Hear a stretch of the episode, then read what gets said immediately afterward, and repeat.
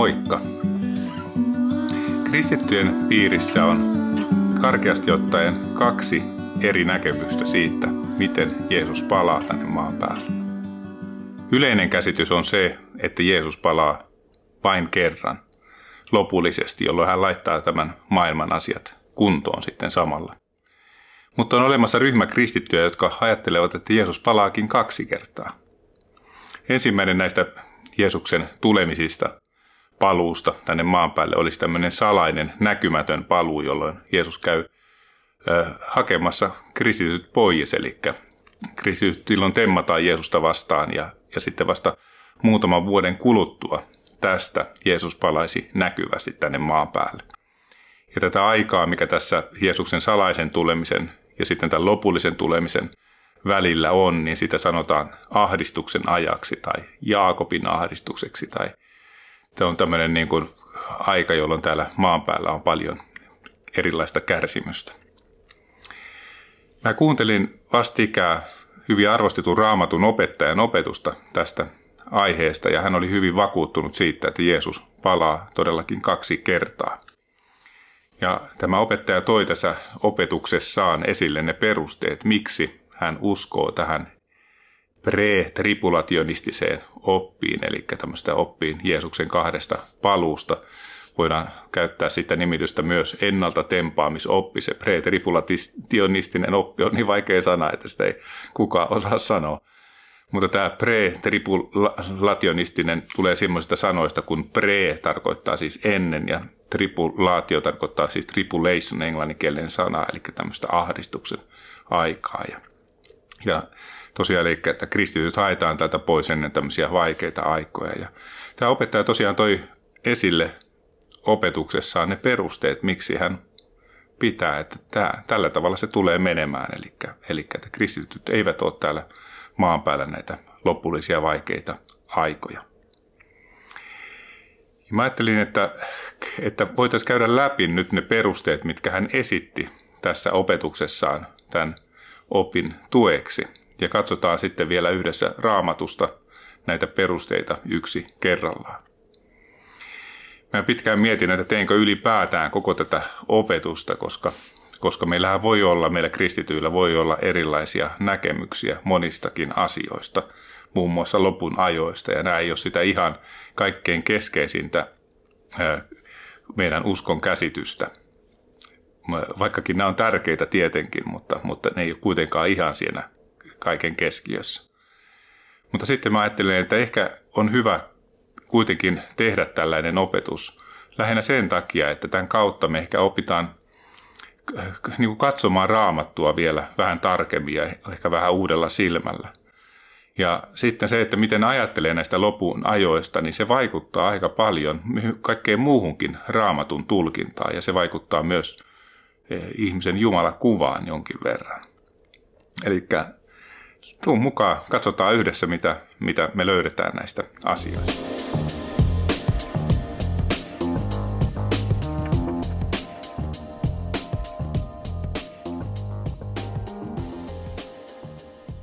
Kuuntelin tosiaan vastikään tunnetun raamatunopettajan opetusta, ja, joka oli otsikoitu, että ylöstempaus tapahtuu ennen vihan aikaa.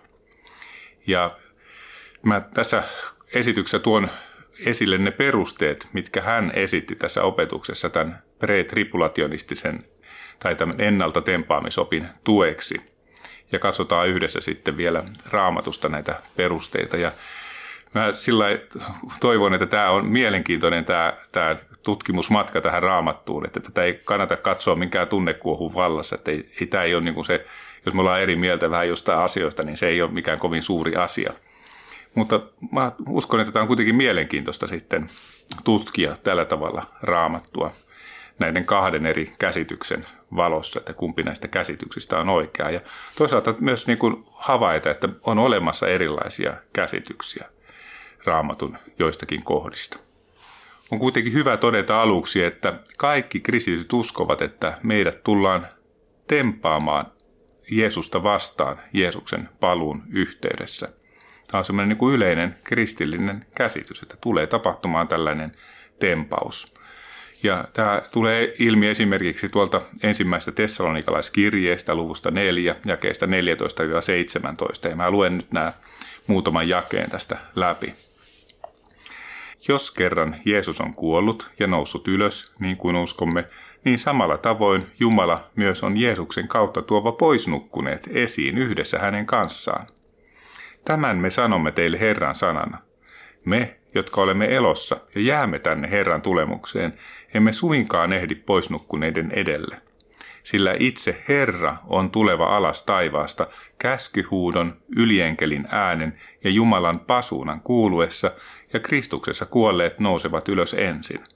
Sitten meidät, jotka olemme elossa ja olemme vielä täällä, temmataan yhdessä heidän kanssaan pilvissä Herraa vastaan yläilmoihin, ja niin saamme aina olla Herran kanssa. Eli tämä on semmoinen yleinen kristillinen käsitys, että uskovat tullaan jonain päivänä tempaamaan Jeesusta vastaan. Tästä ei ole niin kuin erimielisyyttä, vaan erimielisyys on siitä, että tapahtuuko se Jeesuksen lopullisen paluun yhteydessä vai muutama vuosi ennen tätä lopullista paluuta. Jos katsotaan tarkemmin näitä, näitä vielä tätä ensimmäisen tessalonikalaiskirjeen neljännen luvun tekstiä, näitä jakeita, niin tämä ensinnäkin perustuu siihen, että, että me uskotaan siihen, että Jeesus on kuollut ja ylösnoussut. Ja tähän, tähän, tähän Jeesuksen ylösnousemukseen niin perustuu tämä toivo siitä tulevasta tapahtumasta. Tämä on siis perusta kaikelle kristilliselle uskolle. Ja sitten ajallisesti Paavali esittää, että ensin kuuluu ylienkelin käskyhuuto. Tässä muuten Jeesushan kertoo Matteus 25 vertauksen kymmenestä morsiammesta, ja kun sulhanen saapuu, kuuluu huuto, menkää, ylkää vastaan. En tiedä, onko tämä, tämä se käskyhuuto vai onko se siellä ilmestyskirjassa lukee, että no, on, kuuluu tämmöinen huuto, että nouskaa tänne. Että ehkä ne on jotain tämmöistä se käskyhuuto. Ei tiedetä sitä varmasti. Mutta tapahtuu, tulee tämä ylienkelin käskyhuuto ensimmäiseksi. Ja samalla soi Jumalan pasuun. Ja silloin Kristuksessa kuolleet nousevat ylös. Ja elossa olevat ihmiset, ne jotka eivät ole kuolleet aikaisemmin, heidät temmataan yhdessä näiden Kristuksessa kuolleiden kanssa Herraa vastaan, kun hän saapuu maan päälle.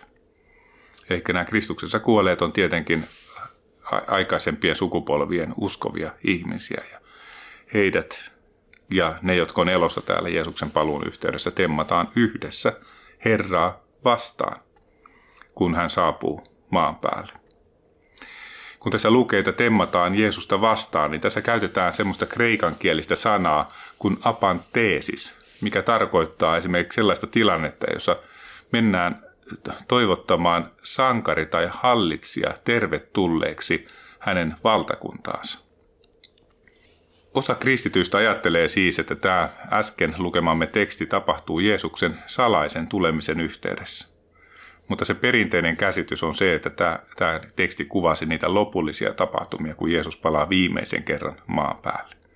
Eli se klassinen käsitys on, että kun Jeesus palaa viimeisen kerran maan päälle, niin kristityt uskovat, tullaan tempaamaan Jeesusta vastaan, toivottamaan hänet tervetulleeksi, kun hän saapuu tänne maan päälle. Ja sen jälkeen yhdessä, kristityt yhdessä Jeesuksen kanssa palaavat tänne maan päälle. Ja sitä aikaa, mikä on tämän ylöstempauksen ja maan päälle paluun välillä, niin sitä tarkkaa aikaa meillä ei ole tiedossa. Se on ehkä joitakin päiviä. Se, se käsitys on justiin se, että se ei ole vuosia, niin kuin niin kuin tämä ennalta tempaamisopin kannattajat ajattelevat. Eli tässä on nämä kaksi erilaista käsitystä.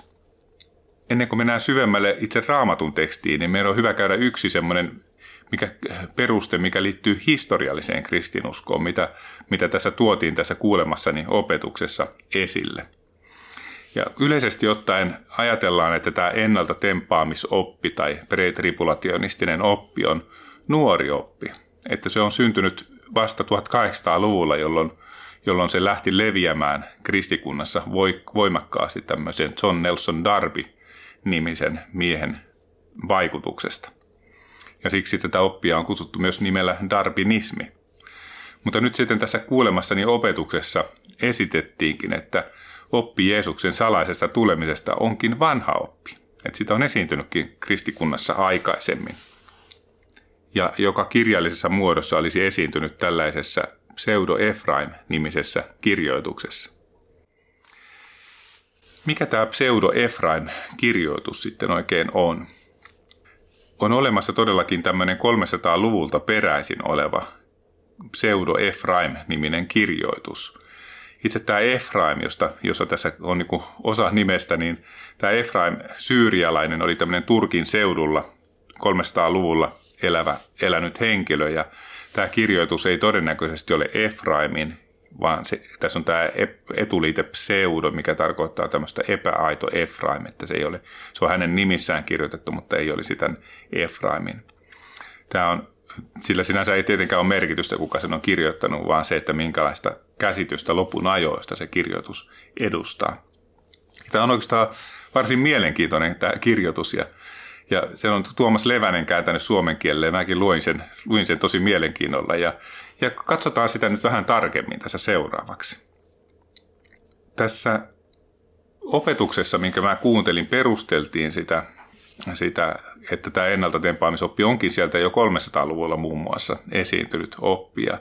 Sitä perusteltiin tämän Pseudo-Efraim-kirjoituksen toisen luvun tekstillä, joka lukee tällä tavalla – sillä kaikki pyhät ja Jumalan valitut kootaan pois ennen sitä tulevaa ahdistusta, ja heidät viedään Herran luokse, etteivät he näkisi sitä kaaosta, joka murskaa alleen koko maailman, meidän syntiemme tähden. Eli kaikki pyhät Jumalan valitut kootaan pois ennen sitä tulevaa ahdistusta. Eli tähän voisi sopia tosi hyvin tähän ennaltatempaamisopin ajatuksiin, jossa kristityt haetaan pois täältä maan päältä ennen ahdistuksen aikaa. Mutta on eikä hyvä katsoa tätä kirjoitusta vähän laajemmin, että me nähdään, että mikä tämän kirjoittajan todellinen käsitys oli näistä lopun ajoista. Että me, jos me luetaan vain yksi kohta sieltä, niin voi olla, että meille jää vähän vajaaksi se, mitä tämä kirjoittaja oikeasti ajatteli. Mutta jos katsotaan vähän laajemmin, niin nähdään sitä kirjoittajan ajatusmaailmaa. Ja mä luen nyt osan luvusta neljä, luvun yhdeksän ja luvun kymmenen tähän näin, ja nämä on lyhyitä pätkiä, niin, niin katsotaan mitä näissä lukee, miten tämä kirjoittaja ajatteli tosiaan näistä lopun ajoista. Ja tämä on luvusta neljä. Sen tähden silloin, kun maailman kansakunnat ovat sekaisin, ihmiset kätkeytyvät sotia pakoon luoliin ja kallion koloihin ja maakuoppiin, hautoihin ja muistomerkkeihin, ja siellä he hiljalleen kuolevat pelon tähden. Vetävät viimeiset henkäyksensä, koska ei ole mitään pakopaikkaa, vaan on oleva sortoa ja sietämätöntä painostusta. Niinä päivinä ihmisiä ei haudata, ei kristittyä eikä harhaoppista, ei juutalaista eikä pakanaa, pelon ja kauhun tähden ei ole ketään hautaamassa. Eli tämä kuvaa tämmöistä aikaa, että tulee tosi vaikeita aikoja, jolloin, joka koskee myös kristittyjä, koska kristittyä ei edes haudata. Eikä tämä ei oikein sovi nyt sitten tämä, tämä kohta ainakaan siihen ennalta tempausoppiin. Mutta luetaan sitten luvusta yhdeksän vielä. Sitten kun tämä kohtalo on murskannut kaiken alleen, vanhurskaat ja väärät, ne vanhurskaat saavat herraltaan sen hyvän osan, ja ne väärät kirotaan iänkaikkisesti. Eli tämä kohtalo murskaa siis sekä vanhurskaat, mutta heille käy lopulta kuitenkin hyvin – he saavat Herralta hyvän osan. Mutta tämä, että kohtalo murskaa jonkun, niin se viittaa vahvasti siihen, että se elämä täällä, tässä on niin kuin ajassa päättyy, että he sitten saa Herran luona sitten sen hyvän osan kuitenkin. Ja taas sitten väärät kirotaan iänkaikkisesti, eli viittaa tämmöiseen lopulliseen tuomion hetkeen. Sitten vielä luvusta 10. Ja kun kolme ja puoli vuotta on täyttynyt se antikristuksen aika, jonka kautta hän on maailman vietellyt niiden kahden profeetan ylösnousemuksen jälkeen, sillä hetkellä, jota maailma ei tiedä, ja päivänä, jota se kadotuksen lapsi ei arvaa, tulee se ihmisen pojan merkki, ja Herran tulemus ilmestyy suurella voimalla ja kuninkuudella, sen pelastuksen puu merkki hänen edellään, ja kaikki taivasten voimatkin, koko se, sen pyhien kuoron kanssa, niiden kanssa, jotka kantavat sitä pyhää ristimerkkiä hartioillaan. Enkelin pasuuna soi hänen edellään, se kuuluu ja se julistaa. Nouskaa, oi nukkuvat, nouskaa, menkää Kristusta vastaan, sillä se hänen tuomionsa aika on tullut.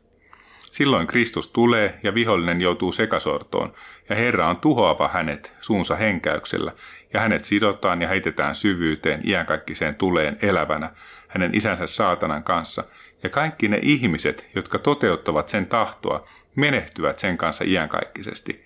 Mutta vanhurskaat saavat periä iänkaikkisen elämän Herran kanssa aina ja iänkaikkisesti. Eli tästä luvusta 10 nyt selviää tosiaan, että tässä on kuvaus, selkeä kuvaus Jeesuksen lopullisesta näkyvästä paluusta maan päälle, jolloin hänen Jeesuksen omia kehotetaan menemään Jeesusta vastaan. Eli niin kuin yhteenvetona näistä, mitä me luette, että kun me otettiin sieltä se yksittäinen kohta, niin se vähän viittaa siihen, että, että uskovat haettaisiin pois ennen ahdistuksen aikaa, mutta kun me luetaan laajemmin pseudo-Efraimia, niin vaikuttaakin ilmeiseltä, että hän ei ajatellut tällä tavalla, vaan että myös kristityt joutuvat kokemaan vaikeita aikoja. Ja vasta kun Jeesus palaa näkyvästi lopullisesti, niin meidät haetaan, temmataan Jeesusta vastaan.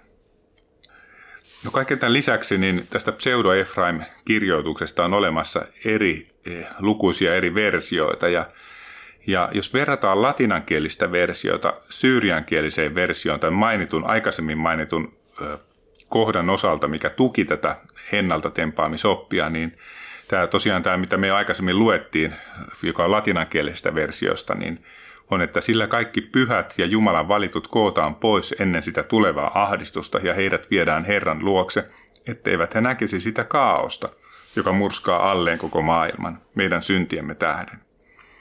No, luetaan sitten vielä syyriankielisestä tästä pseudo-Efrain versiosta tämä sama kohta.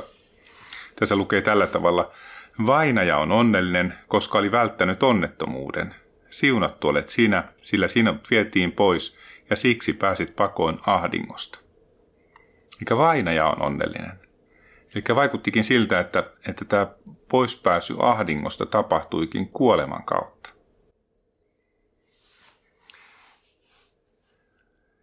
Vaivan aikana ihmiset siis pääsivät pakoon ahdistusta kuolemalla ja tämä, tämmöinen samantyyppinen ajatus tulee myös esille Viisauden kirjan neljännessä luvussa. Viisauden kirjan neljännessä luvussa lukee tällä tavalla, että jakeesta seitsemän jakeeseen 15.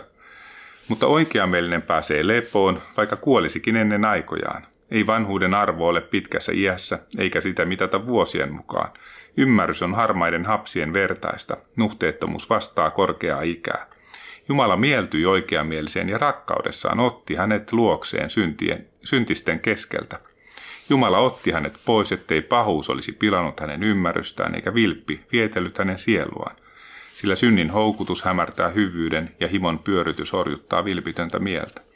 Hänen elämänsä täyttyi jo varhain, se oli pitkän elämän veroinen. Herra oli häneen mieltynyt ja joudutti hänen pääsyään pahan keskeltä. Ihmiset näkivät sen, mutta eivät ymmärtäneet. He eivät osanneet ajatella niin. Herran pyhien osaksi tulee armo ja laupeus, hän pitää valituistaan huolen. No yhteenveto tästä, mitä me käytiin äsken läpi, niin vaikuttaa siltä, että tämä pre-tripulationistinen oppi on tosiaan uusi oppi, että se on todella lähtenyt, niin kuin perinteisesti ajatellaan, niin leviämään vasta 1800-luvulla kristikunnassa. Ja taas tämä aikaisemmin, aikaisemmille vuosisadoille, aikaisempien vuosisatojen kristityille, tämä oli täysin vieras käsitys. Ketkään varhaiset kirkkoiset tai mikään aikaisempien vuosisatojen valtakristillisyys ei ole omaksunut todellakaan tätä oppia. Ja Tämä tosiaan tämä lähti leviämään vasta 1800-luvulla kristikunnassa. Ja yleisesti voi sanoa, että jos tulee joku uusi oppi, jota, jota aikaisemmat, aikaisempien vuosisatojen kristillisyys ei ole noterannut tai elänyt sen mukaisesti tai opettanut sen mukaisesti, niin kannattaa suhtautua hyvin varauksellisesti tällaiseen oppiin. Mutta nyt lähdetään, siirrytään katsomaan kaikkein sitä olennaisinta, eli minkälaisia perusteita raamatusta on löytynyt tänne, tälle ennalta tempaamisopille? No ensimmäinen kohta, millä ennalta tempaamisoppia on perusteltu, on hyvin periaatteellinen ja tärkeä kohta. Ensimmäinen kirja luku 5 ja 9 lukee, Jumala ei ole määrännyt, että osaksemme tulisi viha, vaan että saisimme pelastuksen Herramme Jeesuksen Kristuksen kautta. Kun ajatellaan tässä, että, että Jumala ei ole määrännyt, että meidän osaksemme tulisi viha, niin on hyvin loogista ja järkevää ajatella, että Jumalan viha ei koske hänen omiaan, tietenkään. Ja tässä tämä sanotaan vielä hyvin selvästi. Ja tämän, tämän jakeen perusteella on kuitenkin esitetty, että kristityt eivät joudu kokemaan lopun aikojen vaikeita tilanteita, vaikeata ahdistuksen aikaa, joka, joka on täällä maan päällä, koska Jeesus pelastaa meidät tulevasta vihasta. Mutta tässä tosiaan olennainen kysymys on, että, että onko ymmärretty oikein se, että mistä vihasta tässä puhutaan. Mikä on tämä viha, josta Jeesus meidät pelastaa? Onko maan päällä tapahtuvat mullistukset ennen Jeesuksen paluuta tätä vihaamista tässä ensimmäisessä Tessalonikalaiskirjeen kohdassa puhutaan. Jos ajatellaan, että mitä Jumalan viha ylipäätään tarkoittaa, niin Jumalan vihahan on oikeudenmukaisen ja hyvän Jumalan välttämätön reaktio elämää tuhoavia voimia vastaan. Mikä on tämä tuleva viha sitten, mistä tässä puhutaan tässä ensimmäisessä tessalonikalaiskirjeessä? Roomalaiskirjassa Paavali kirjoittaa tällä tavalla, että roomalaiskirje luku 1 ja 18, Jumalan viha ilmestyy taivaasta kaikkia ihmisten jumalattomuutta ja vääryyttä vastaan, niiden, jotka pitävät totuutta vääryyden vallassa. Ja sitten roomalaiskirjeen toisessa luvussa Paavali selittää vielä tarkemmin tätä Jumalan vihan päivää. Luvussa 2 siis jakeessa 3, kolmesta jakeeseen 11. Luuletko sinä ihminen, joka tuomitset toisia, mutta itse teet samoja tekoja, että vältät Jumalan tuomion? Vai halveksitko hänen hyvyytensä, kärsivällisyytensä ja pitkämielisyytensä runsautta? Etkö ymmärrä, että Jumalan hyvyys vetää sinua parannukseen? Kovuudellasi ja sydämesi katumattomuudella sinä kartutat päällesi vihaa Jumalan vihan päiväksi, jolloin hänen vanhuskas tuomionsa ilmestyy – silloin hän maksaa jokaiselle hänen tekojensa mukaan. Niille, jotka hyvässä työssä kestävinä etsivät kirkkautta, kunniaa ja katoamattomuutta, hän antaa iänkaikkisen elämän, mutta niiden osaksi, jotka ovat itsekkäitä, eivätkä tottele totuutta, vaan vääryyttä, tulee viha ja kiivaus, tuska ja ahdistus jokaisen ihmisen sielulle, joka tekee pahaa, ensin juutalaisen, sitten myös kreikkalaisen – mutta kirkkaus, kunnia ja rauha jokaiselle, joka tekee hyvää, ensin juutalaiselle, sitten myös kreikkalaiselle, sillä Jumala ei katso henkilöön. Eli mitä tässä kerrotaan nyt sitten Jumalan vihan päivästä? Eli Jumalan vihan päivä on se, jolloin Jumalan vanhurskas, eli oikeamielinen tuomio ilmestyy. Ja silloin Jumala maksaa jokaiselle ihmiselle hänen tekojensa mukaan. Eli tämä tarkoittaa siis tuomion päivää. Ja kun sanotaan, että meitä ei ole määrätty vihaan, niin tämä tarkoittaa sitä, että Jumalan omia ei kohtaa kadotustuomio. Eli Jumalan vihan ilmentymä on kadotustuomio. No voidaanko tämän perusteella sitten ajatella, että uskovat eivät joutuisi kohtaamaan vaikeita aikoja maan päällä, kun tässä ensimmäisessä Tessalonikalaiskirjeessä lukee, että Jumala ei ole määrännyt, että osaksemme tulisi viha, vaan että saisimme pelastuksen Herramme Jeesuksen Kristuksen kautta. Ei. Tässä rinnastetaan Jumalan viha pelastukseen. Eli tämä jae ei tarkoita sitä, että uskovat eivät joutuisi kokemaan ahdistuksen aikaa tai vaikeita aikoja, kärsimystä täällä maan päällä, vaan tämä tarkoittaa, että meitä kohtaa Jumalan lopullinen viha, eli kadotustuomio vaan me saamme pelastuksen Jeesuksen kautta tästä kadotustuomiosta. Jeesushan sanoo ahdistuksesta, että maailmassa teillä on ahdistus. Mutta sitten hän jatkaa, että olkaa turvallisella mielellä, minä olen voittanut maailman.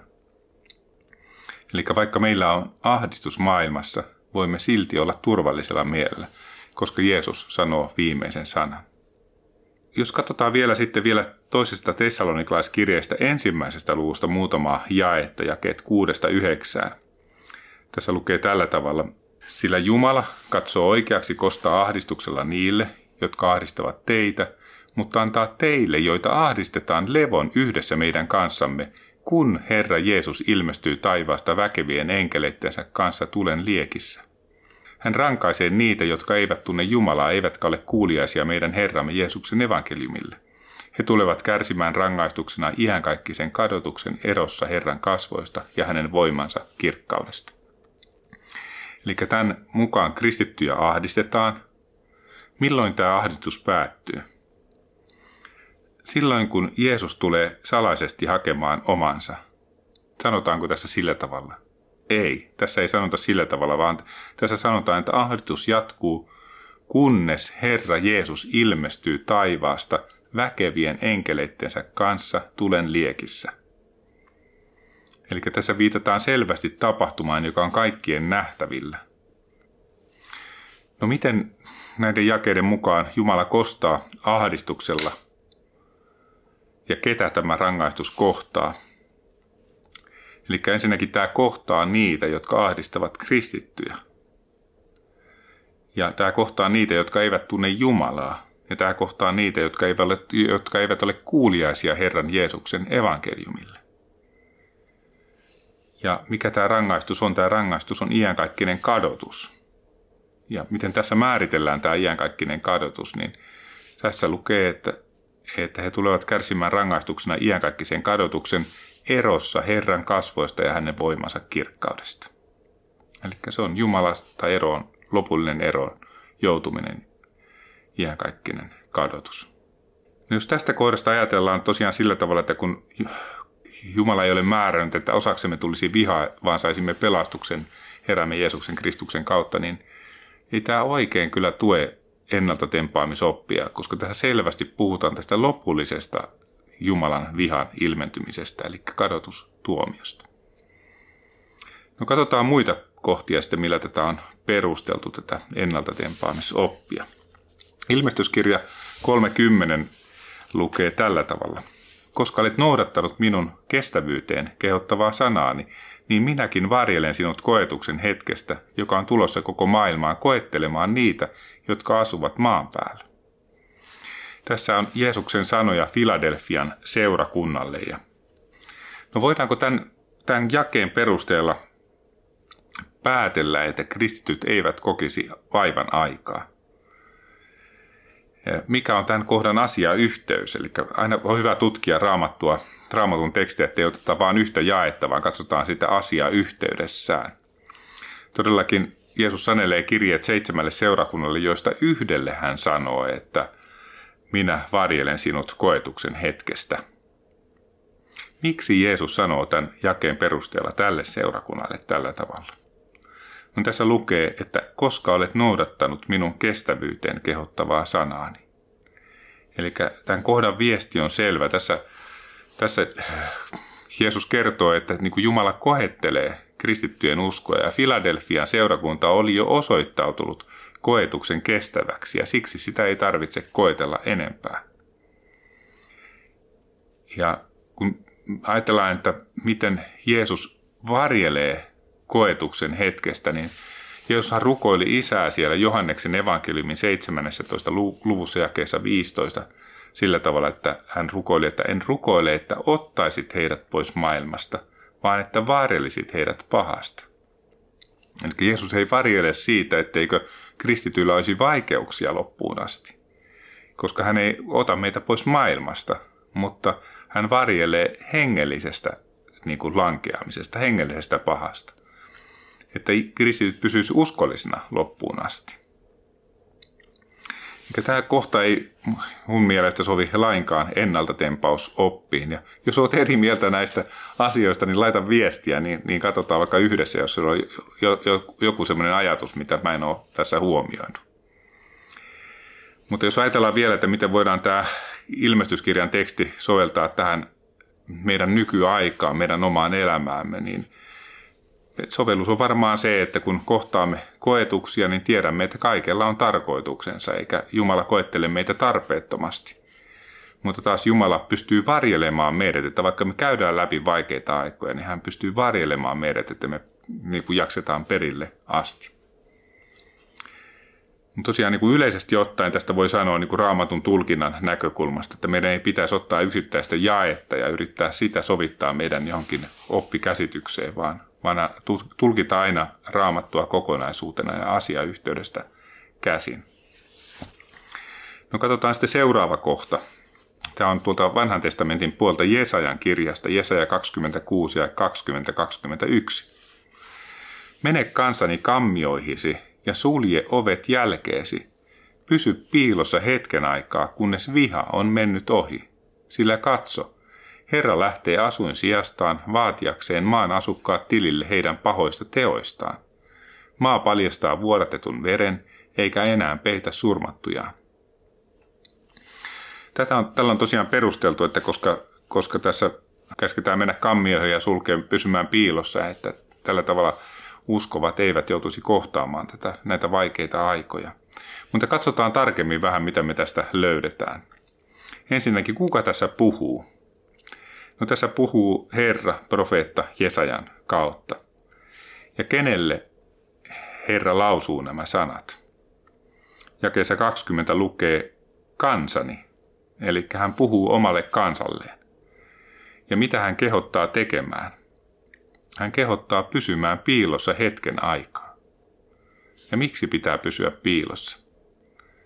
Tässä lukee, että kunnes viha on mennyt ohi ja 21 selittää tätä vielä, että Herra lähtee asuin sijastaan vaatiakseen maan asukkaat tilille heidän pahoista teoistaan.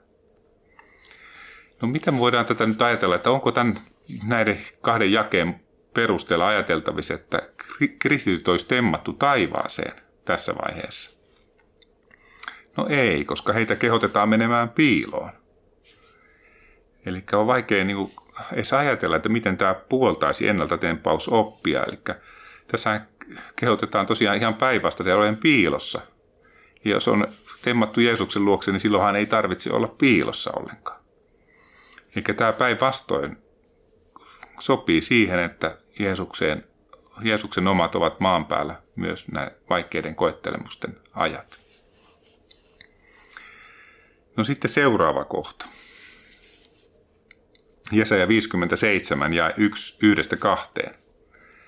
Vanhurskas katoaa, eikä kukaan sitä huomaa. Hurskaat miehet otetaan pois, eikä kukaan sitä ymmärrä, sillä vanhurskas otetaan pois onnettomuuden alta. Hän menee rauhaan, ne, jotka vakaasti vaeltavat, saavat levätä leposijoillaan. No tukeeko tämä jae väitettä ylöstempauksesta ennen vaivan aikaa, niin kuin, niin kuin tätä on esitetty tämän, tämän tukevan sitä. Tässä sanotaan kyllä, että vanhuskas otetaan pois onnettomuuden alta. Eli sen perusteella voitaisiin ajatella, että se tukee sitä. Mutta sitten tässä lukee, että kukaan ei sitä huomaa edes. Ja ajatellaan nyt, että jos tapahtuisi tämmöinen niin kuin ennalta tempaaminen – jolloin vaikka seitsemän vuotta ennen kuin Jeesus lopullisesti palaa, niin kuin osa ihmis, ihmiskunnasta temmattaisiin niin kuin pois täältä maan päältä, niin eikö sitä kukaan huomaisi? Ajattelet vaikka Left Behind-elokuvaa, niin siellä, jos vaikka lentokoneesta lähtee niin kuin kapteeni pois, niin eiköhän se aika monikin ihminen huomaa siinä vaiheessa. Tai jos auto ajaa tiellä ja siellä on uskova ratissa ja se temmataan pois sieltä ratista, niin eihän se auto pysy tiellä, sehän suistuu ojaan. Ja eikö sen taas monet ihminen huomata, kuka tätä on nyt oikein ajanut, kun ei täällä ole yhtään ihmistäkään. Tai jos on uskovat vanhemmat ja uskomaton lapsi, joka tulee koulusta sinne kotiin ja vanhempia ei enää ole paikan päällä, niin eikö se aika, aika ilmeistä ole, että jotain outoa on tapahtunut kyllä. Eli ei tämäkään oikein, oikein sovi siihen ennalta tempaamisoppiin. Mutta mitä tämä oikeastaan tarkoittaa? No tämä tarkoittaa sitä, että kun vanhurskas kuolee, niin kukaan ei huomaa sitä. Vanhurskas ei ole mitenkään erityisen niin kuin merkille pantava henkilö tässä maailmanajassa, missä me eletään. Hän ei ole mikään tämän, tämän, tämän ajan niin kuin semmoinen famous henkilö. Eli vanhurskaan kuolema on maailman silmissä mitätöntä. Mutta Herralle hän on rakas ja Herra on päättänyt ottaa pois ettei hän joutuisi kokemaan vaikeita aikoja. Eli tässä tulee ihan samaa, mitä me luettiin sieltä pseudo Efraimista tai, tai sitten tuolta viisauden kirjasta silloin ihan alkuvaiheessa tätä opetusta. Sitten vielä yksi peruste, jonka kuulin tässä mainitsemassani opetuksessa. Toisessa tessalonikalaiskirjeessä luussa 2 ja kestä 1-4 lukee tällä tavalla – mutta mitä tulee meidän Herramme Jeesuksen Kristuksen tulemukseen ja kokoontumiseemme hänen luokseen, me pyydämme teitä, veljet, ettette anna minkään hengen tai sanan tai minkään muka lähettämämme kirjeen pelästyttää itseänne niin, että heti menetätte malttinne ikään kuin Herran päivä olisi jo käsillä. Älkää antako kenenkään millään tavoin eksyttää itseänne. Ensin näitä tapahtuu luopumus ja ilmestyy laittomuuden ihminen, kadotuksen lapsi, tuo vastustaja, joka korottaa itsensä yli kaiken, mitä Jumalaksi tai palvottavaksi kutsutaan, niin että hän asettuu Jumalan temppeliin ja julistaa olevansa Jumala. Tätä on tosiaan tällä perusteltu sitä, että, että tapahtuu ennalta tempaaminen ennen, ennen kuin antikristus ilmestyy. Ja katsotaan nyt näitä aikaan liittyviä määreitä, mitä tässä tulee esille. Tässä puhutaan Herramme Jeesuksen Kristuksen tulemuksesta ja Herran päivästä. Ja tämä tarkoittaa siis samaa asiaa, mitä Jeesuksen paluu ja Herran päivä on. Se on sama tapahtuma, mistä tässä puhutaan. Ja sitten tässä puhutaan, että, että kun ennen kuin tämä päivä tulee, niin ensin täytyy tapahtua jotain. Ja ensin täytyy tapahtua, ensinnäkin täytyy tapahtua luopumus. Ja ensin pitää ilmestyä laittomuuden ihminen, joka julistaa olevansa Jumala. Eli puhutaan tämmöistä antikristuksesta, Kristusta vastaan antikristus. Eli tapahtuu luopumus ja ilmettyy laittomuuden ihminen, joka julistaa olevansa Jumala. Nyt on hirveän vaikea nähdä, että miten tämä tukisi ennalta temppaamisoppia, koska ennalta temppaamisopin opin puolustaja tosiaan sanoi, että ennen kuin tämä laittomuuden ihminen tulee, niin kristityt on jo pois maan päältä. Ja sen takia he eivät, eivät niin näe edes tätä laittomuuden ihmistä. Mutta selitys siinä, minkä mä kuulin tästä, tässä opetuksessa, on siinä, että tämä luopumussana on tämän, tämän opetuksen mukaan käännetty väärin. Ja se pitäisi kääntää lähteminen, joka viittaa siis ylös tempaukseen. Eli tämän mukaan kristityt lähtevät pois täältä, heidät temmataan pois täältä ennen antikristuksen tuloa. Eli ennen antikristuksen laittomuuden ihmisen ilmestymistä tapahtuu ylös tempaus. No miten me voitaisiin tähän tämmöiseen niin kuin väitteeseen vastata? Ensinnäkin tämä luopumussana kreikaksi on apostaasis, joka, joka tarkoittaa siis uskosta luopumista. Ja sitä ei voi kääntää niin kuin viittaamaan ylös tempaukseen, vaan se tarkoittaa todellakin uskon hylkäämistä. Jeesuksen, tämä Paavalin sanomahan on siis selvä, eli ennen Jeesuksen paluuta ja ennen kuin me kokoonnumme hänen luokseen, niin ihmiset luopuvat uskosta. Ja ilmestyy laittomuuden ihminen antikristus. Samasta asiasta puhui Her- Herra Jeesus itse, niin kuin Matteuksen evankeliumin 24 luvussa. Hän sanoi, että koska monien laittomuus lisääntyy, niin monien rakkaus kylmenee. Eli se viittaa just niin tähän luopumiseen. Eli tätä, tätä, ylös, tätä ei voi sanoa, tätä apostaasis-sanaa ei voi kääntää sanaksi ylös tempaus tai luop, siis sitä, että, että uskovat lähtevät täältä pois. Mutta toisaalta, jos se käännettäisiin tätä lähtemistä viittaavaksi sanaksi, joka mä voisin laittaa sen nyt sen ylöstempaus vaikka, sanan vaikka tähän tilalle, niin tästä tulisi ihan järjetön kokonaisuus.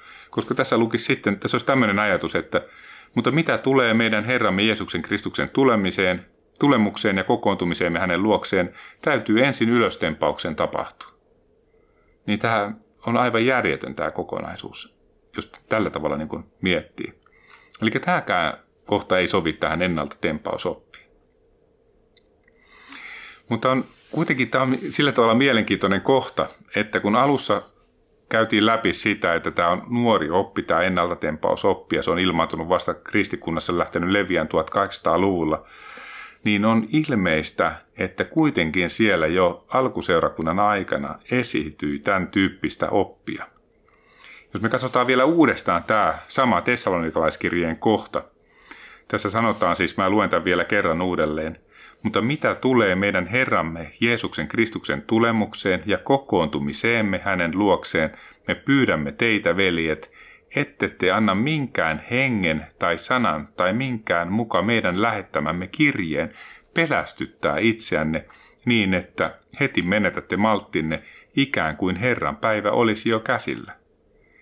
Älkää antako kenenkään millään tavoin eksyttää itseänne, ensin näin tapahtuu luopumus ja sitten ilme, ja ilmestyy laittomuuden ihminen, kadotuksen lapsi. Eli tämän tekstin mukaan siis Tessalonikan seurakunnassa oli ilmeisesti sellainen tilanne, että osa ihmisistä oli kuullut jotain oppia, oli se sitten tullut jo kirjallisessa muodossa tai jonkun hengen kautta, niin kuin tässä sanotaan, jonka seurauksena he olivat pelästyneet ja menettäneet malttinsa, koska he olivat saaneet jostain kuulla, että Jeesuksen paluu olisi jo käsillä. Mutta Paavali sanoo tosiaan, että, että ei Jeesus palaa, Jeesuksen paluu ei ole käsillä ennen kuin tapahtuu luopumus ja ilmestyy tämä laittomuuden ihminen. No mitä voidaan päätellä tästä opista, mikä siellä oli, oli käsillä, mikä oli, mikä oli niin kuin siellä saattanut seurakuntalaisia hämmennyksiin, niin Paavali sanoo, että älkää antako minkään hengen tai sanan tai minkään muka meidän lähettämämme kirjeen pelästyttää itseään. Eli tämä oli siis väärä oppi, josta pa- Paavali varotti näitä seurakuntalaisia. Mutta tosiaan Paavali korosti sitä, että, että, että uskovat pystyvät havaitsemaan näitä merkkejä, mitkä, mitkä tulee ennen Jeesuksen paluuta, että, että sen takia ei tarvitse hätäillä sen Jeesuksen paluun kanssa. No sitten katsotaan vielä viimeinen kohta, jolla usein perustellaan ennaltatempausoppia. Ensimmäinen Tessalonikalais kirjaluku 5 ja 2 lukee tällä tavalla. Sillä itse te varsin hyvin tiedätte, että Herran päivä tulee niin kuin varas yöllä. Ja tämä kieltämättä jälleen voisi sopia Jeesuksen salaiseen paluuseen. Että kun tulee niin kuin varas yöllä, että kuka ei se hoksaa ja yhtäkkiä niin kuin se on tapahtunut vaan. Mutta sitten taas, jos me jatketaan tämän saman niin luvun lukemista, mä lu, vielä luen tässä jakeen neljä, kun tämä oli äsken, mikä luetti oli jae kaksi, niin tässä lukee, että mutta te veljet ette ole pimeydessä niin, että se päivä voisi yllättää teidät kuin varas. Eli Jeesuksen omia, jotka valvovat, Herran päivä ei yllätä. Mutta Herran päivä tulee olemaan odottamaton valmistumattomilla. Tässä on tässä selkeä viesti tästä. Ja tästä samasta asiastahan Jeesus itse puhui Matteuksen evankeliumissa 24. luvussa ja hän kehotti meitä valvomaan. Hän sanoo tällä tavalla, luen jakeesta 37 jakeeseen 42. Niin kuin oli Noan päivinä, niin on oleva myös ihmisen pojan tullessa. Niinä päivinä ennen vedenpaisumusta ihmiset söivät ja joivat, menivät naimisiin ja naittivat tyttäriään, aina siihen päivään asti, jona Noa meni arkkiin. He eivät aavistaneet mitään ennen kuin verenpaisumus tuli ja vei heidät kaikki mukanaan. Niin on myös silloin, kun ihmisen poika tulee. Silloin on kaksi miestä pellolla, toinen otetaan, toinen jätetään. Kaksi naista jauhamassa käsikivillä, toinen otetaan, toinen jätetään.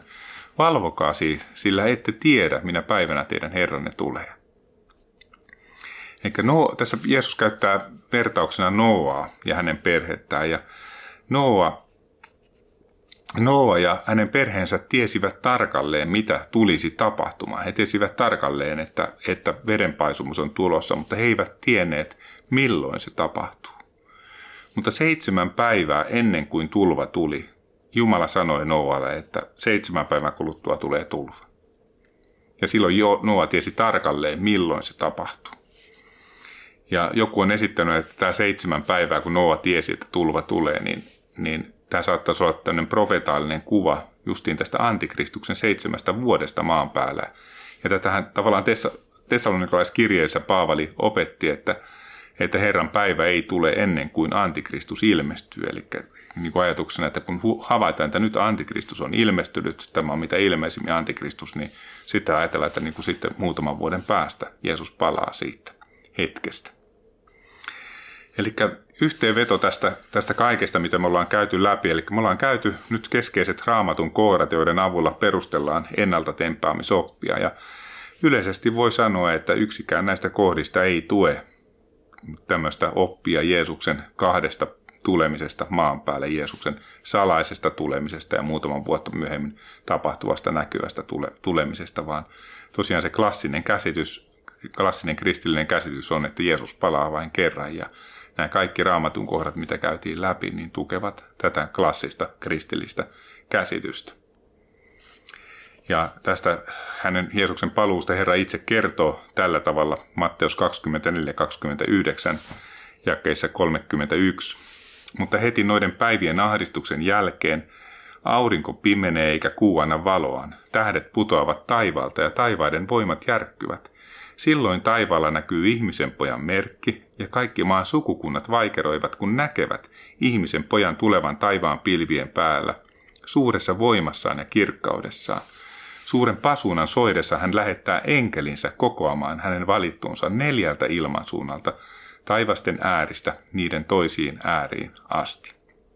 Eli tässä vaiheessa, kun tapahtuu tämä suuri pasuna soi ja Jeesus lähettää enkelinsä kokoamaan hänen valittunsa, niin tämä on se, kun tapahtuu se ylöstempaaminen. Eli enkelit hakevat kristityt Jeesusta vastaan ja sen jälkeen me palaamme yhdessä Jeesuksen kanssa maan päälle. Mutta meillä todellakaan, niin kuin sanoin, että ei ole tarkkaa tietoa, kuinka kauan kestää siitä aika ylösotosta aika tähän paluuseen. Mutta on perusteita ajatella, että se voisi olla muutamia päiviä. Ja tästä näitä perusteita mä oon käynyt aikaisemmin semmoisessa opetuksessa läpi, että jonka otsikko on, että Jeesuksen paluu hän tulee pilvissä. Voit sieltä perehtyä tarkemmin näihin perusteisiin, että minkä takia on ajateltu, että ne on muutamia päiviä, mutta eivät missään tapauksessa muutamia vuosia. Tämä aika.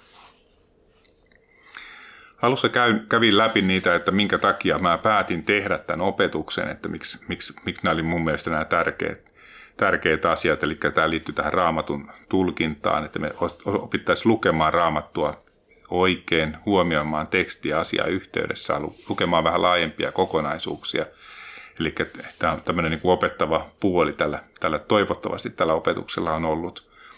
Mutta toinen asia on tosiaan se, että se, jos me ajatellaan niin kuin näistä lopun ajoista sillä ei klassisella tavalla, niin se voi vaikuttaa meidän Jumalakuvaan ja se voi vaikuttaa moniin muihin raamatun kohtiin, miten me niitä tulkitaan. Ja sen takia on hyvä, hyvä niin kuin pitäytyä siinä klassisessa kristillisessä käsityksessä, jota meidän esi-isät on vuosisatojen ajan niin kuin ylläpitäneet ja kannattaneet. Ja sitten tämä liittyy myös siihen, että mitä me ajattelemme Jumalasta, että minkälainen, minkälainen Jumalakuva meille tulee. Jos ajatellaan, ajatellaan lasta, joka kuulee opetusta siitä, että, että jos hän ei ole uskossa ja hänen vanhempansa ovat uskossa, niin jonain päivänä, kun hän tulee koulusta kotiin, niin saattaa, että vanhemmat on, on temmattu pois täältä maan päältä, niin, niin se voi antaa aika niin kuin erikoisen kuvan Jumalasta. Ja ehkä aiheuttaa semmoista tarpeetonta pelkoakin sitten, sitten tällaisissa lapsissa, miksei myös aikuisissa yhtä lailla. Sitten yksi, yksi syy tosiaan, minkä takia minusta tämä on tärkeää niin kuin ymmärtää, on se, että tämä liittyy, kun me ajatellaan tämmöisiä lopun ajan ahdistuksia ja tämmöisiä vaikeita aikoja, mitä on tulossa, niin se, se, se helposti tuo pelkoa esille. Ja on aika luonnollinen niin kuin tapa yrittää välttää se pelko ja sen takia mä myös ymmärrän, miksi tämmöinen ennalta tempaamisoppi on niin hyvä, hyvässä suosiossa, että se on, se on niin kuin yksi tapa niin kuin selviytyä semmoisista ajatuksista, että tulee vaikeita aikoja eteen. Eli tämä on tämmöinen psykologinen selviytymismekanismi, mutta tämä on huono mekanismi, koska tämä ei oikeasti tämä ei auta, auta sitä ihmistä siinä tilanteessa, koska meille jokaiselle tulee niitä vaikeita aikoja, on ne sitten pienemmässä määrässä, määrin tai suuremmassa määrin. Meidän, meidän niin kuin ei pitäisi laittaa meidän luottamusta ennalta tempaamisoppiin, vaan meidän luottamuksen pitäisi olla Jeesuksessa siinä, että vaikka me joudumme käymään läpi vaikeita aikoja, niin Jeesus vie meidät kuitenkin perille. Jeesus on meidän kanssa ja hän auttaa meitä, hän on meidän puolella ja hän rakastaa meitä. Jeesus antaa meille perspektiiviä tämmöisiin asioihin, kun hän Matteuksen evankeliumin 10. luvussa jakeessa 28 sanoo, että älkää pelätkö niitä, jotka tappavat ruumiin, mutta eivät voi tappaa sielua. Pelätkää ennemmin häntä, joka voi sekä sielun että ruumiin hukuttaa helvettiin. Eli Jeesus opettaa, että ei meidän tarvitse pelätä semmoista, että, että me joudutaan jonkun surmaa miksi, koska se vaan koskettaa tätä ajallista ja niin kuin, tämmöistä niin kuin ruumista, vaan meidän tulisi pelätä Jumalaa ja nähdä se meidän oma elämä kanssa tämmöisessä niin kuin iänkaikkisuuden perspektiivistä, perspektiivistä käsin. yhtään vähättelemättä kaikkia sitä kärsimystä ja, ja kaikkia semmoista, mitä, miten vaikeaa se voi olla tässä ajassa. Mutta tämä terve Jumalan pelko on tärkeä asia, koska se antaa, meillä on siis realistinen käsitys silloin Jumalasta ja silloin se, se suojelee meiltä muita, meitä muilta peloilta. Jos me ajatellaan, että miten me, meidän olisi hyvä valmistautua vaikeisiin aikoihin, niin ensinnäkin, jos et ole Herran oma, niin anna elämäsi Jeesukselle. Hän pitää sinusta huolen. Anna koko elämäsi ilman mitään varauksia Jeesukselle, niin hän pitää huolen. Ja hän vie läpi kaikki vaikeat ajat. Ja taas jos, jos olet kristit, jos olet antanut jo elämässä Jeesukselle, niin, niin kysymys, että elätkö puhdasta elämää? Ja valvotko omaa vaellustasi? Ja, ja niin kuin haluan kannustaa elämään mahdollisimman lähellä Herraa. Mä uskon, että meille on tulossa tosi vaikeat ajat. Ja meillä on niin kuin ainoa niin kuin apu meillä siinä on siinä, että me eletään lähellä Jeesusta. Paavali kirjoittaa toisessa korintolaiskirjeessä luussa 4 ja kesä 17-18, että tämä hetken kestävä kevyt ahdistuksemme tuottaa määrättömän ikuisen kirkkauden meille, jotka emme kiinnitä katsettamme näkyviin, vaan näkymättömiin, sillä näkyvät ovat ajallisia, mutta näkymättömät iänkaikkeisia – Eikä tosiaan, että meidän katse, katse on hyvä olla kiinni niissä iänkaikkeisissa asioissa, niin silloin tämän maailman mulle, myllerrykset ei tunnu kovin suurilta, niin kuin myllerryksiltä. Että ne on, ne on, ne on tilapäistä, lyhyt, ohimenevää. Vaikka ne olisi kuinka vaikeita asioita joudutaan käymään läpi, niin se on kuitenkin se on vain tilapäistä.